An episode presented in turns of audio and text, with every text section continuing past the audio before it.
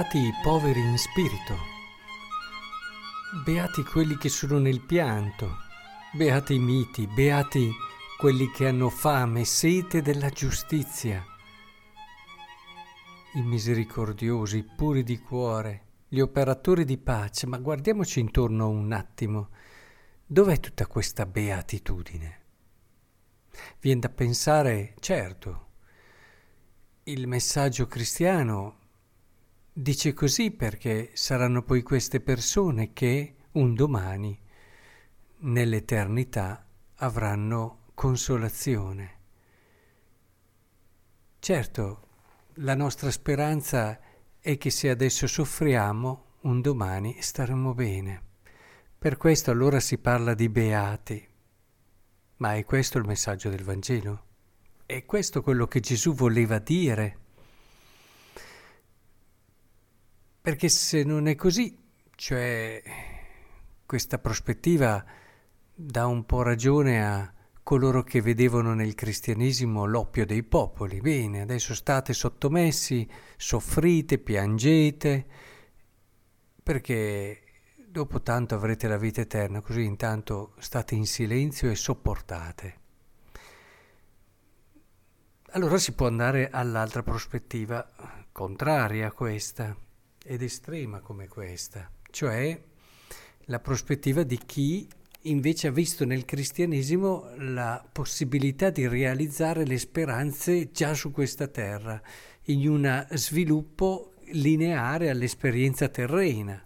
Pensate a coloro, questi filosofi, a volte anche atei, che hanno visto la possibilità di una realizzazione della speranza su questa terra. E allora le rivoluzioni e tutto quello che può portare ad una situazione di eh, beatitudine, di essere insieme per stare bene.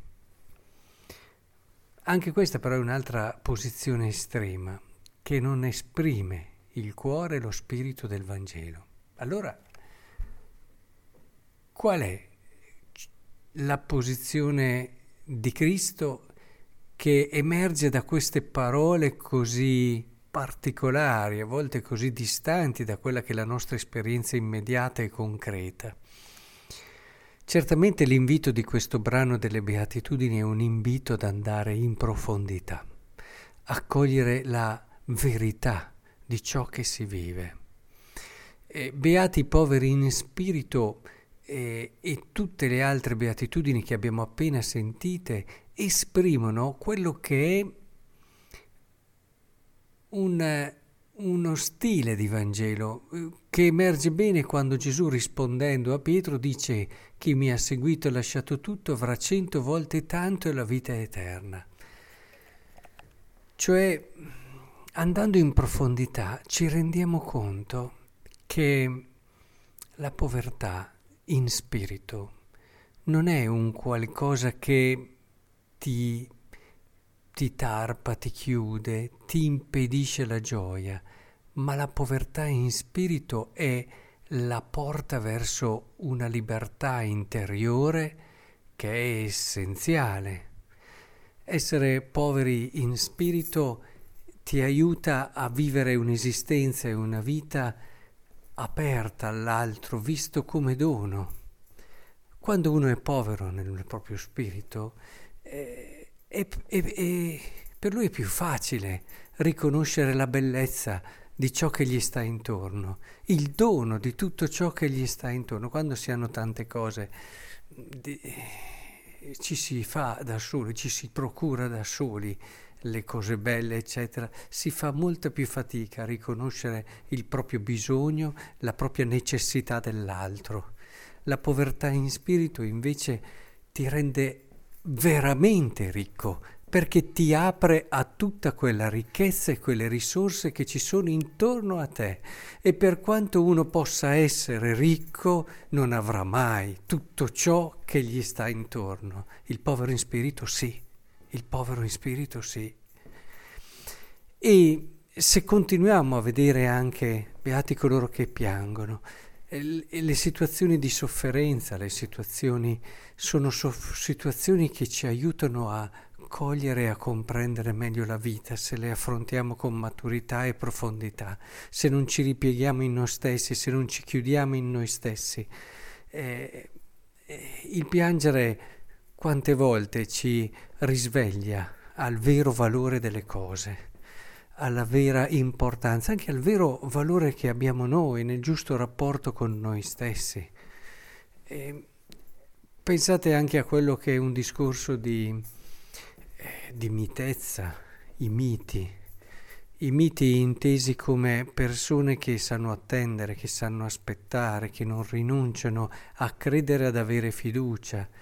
E la mitezza come la capacità di fare anche quel passo in meno, anche quella pazienza in più che tante volte risolve i problemi. Quanti conflitti, anche non necessariamente bellici, ma comunque interpersonali, sono nati da una non aver aspettato, da non aver avuto la pazienza necessaria.